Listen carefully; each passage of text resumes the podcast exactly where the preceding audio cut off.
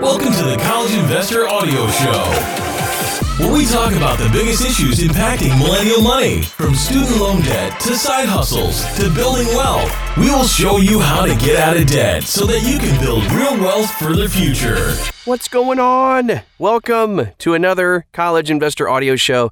So glad to have you along today. And today we're just checking out what a 10K form is.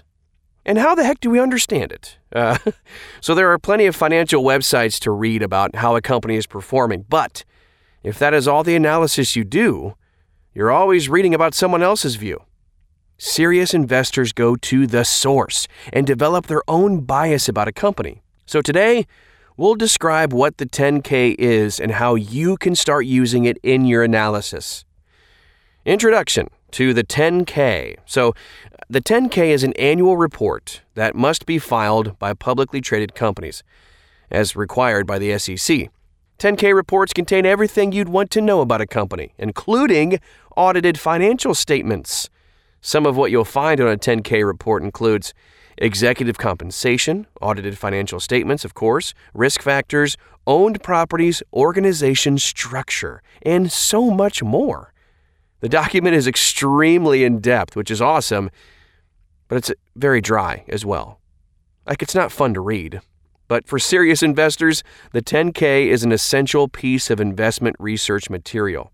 It's unfiltered information about a company and not biased by analyst perspectives.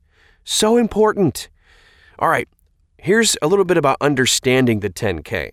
So the SEC breaks the 10K down into four parts with 15 total items. So when you're using the 10K, just always check item one. It's basically just an overview of business operations. So, as an example, we're going to take a look at Tesla. The overview list of all of the car models, potential new models, and other developments within the company, such as potential factories. This gives you a good idea of what's in store for the company's future production.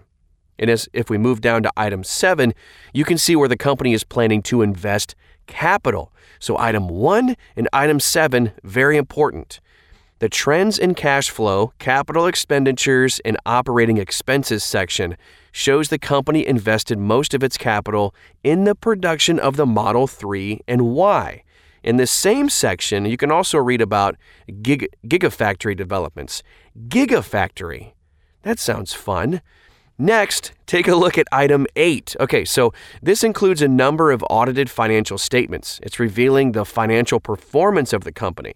While those are just three sections we're taking a look at, they might be considered some of the most important on the 10K. Again, just want to recap because tough to do in a podcast. Item 1 gives an overview. Item 7 tells you where the company is planning to invest capital, and item 8 includes a number of audited financial statements, and that just reveals the financial performance of the company. Okay, moving on. So, where do you find these 10Ks? The best place to download 10K reports is directly from the SEC's EDGAR website. EDGAR stands for Electronic Data Gathering, Analysis, and Retrieval. To access the EDGAR search, just check out sec.gov/edgar put in the company's stock symbol or name to find all publicly filed documents, including their 10Ks. There are two versions for most documents static and interactive. Now, the static version is a listing of related documents. Interactive versions are broken down a little bit more and allow you to click into other sections of the document. The interactive version also includes clickable definitions for terms. Handy. For some companies, such as Tesla, they file lots of documents. My goodness. So the 10K may not be listed on the first page of search results or even the second or third.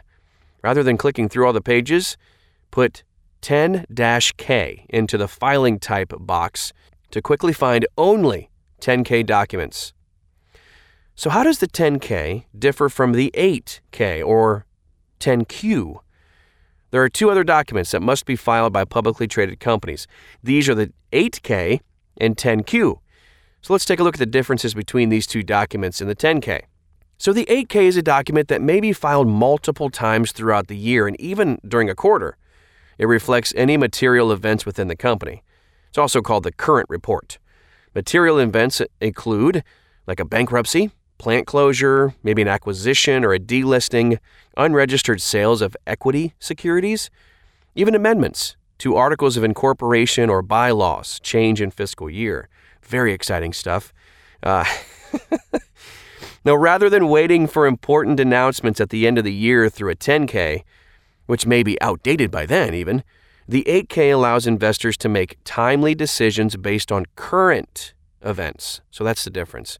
Okay, so the 10Q is a filing of Q, of course, meaning quarterly. It's a report of unaudited financial statements, which, in contrast to the 10K's audited financial statements. Man, analyzing a 10K takes a lot of time. But once you understand how it's structured, have a goal for you and what you want to find, rather than just reading the entire document, you're more likely to get value from the document if you're looking for specific things. Some parts of the document should always be part of your reading, like we mentioned before, including item 1 and the financial statements, also item 7 and item 8. You, my friend, are going to become an investing guru and master. That's why we're here at the College Investor. Thanks so much for listening to another audio show. Make sure to download it, save it, Maybe even share it with a friend so they can join in the fun in reading companies' 10Ks. Yoo! All right. Thanks so much for being a part of it again today. Again, if you have any questions, just check us out at thecollegeinvestor.com. You guys are awesome, and we'll talk to you soon.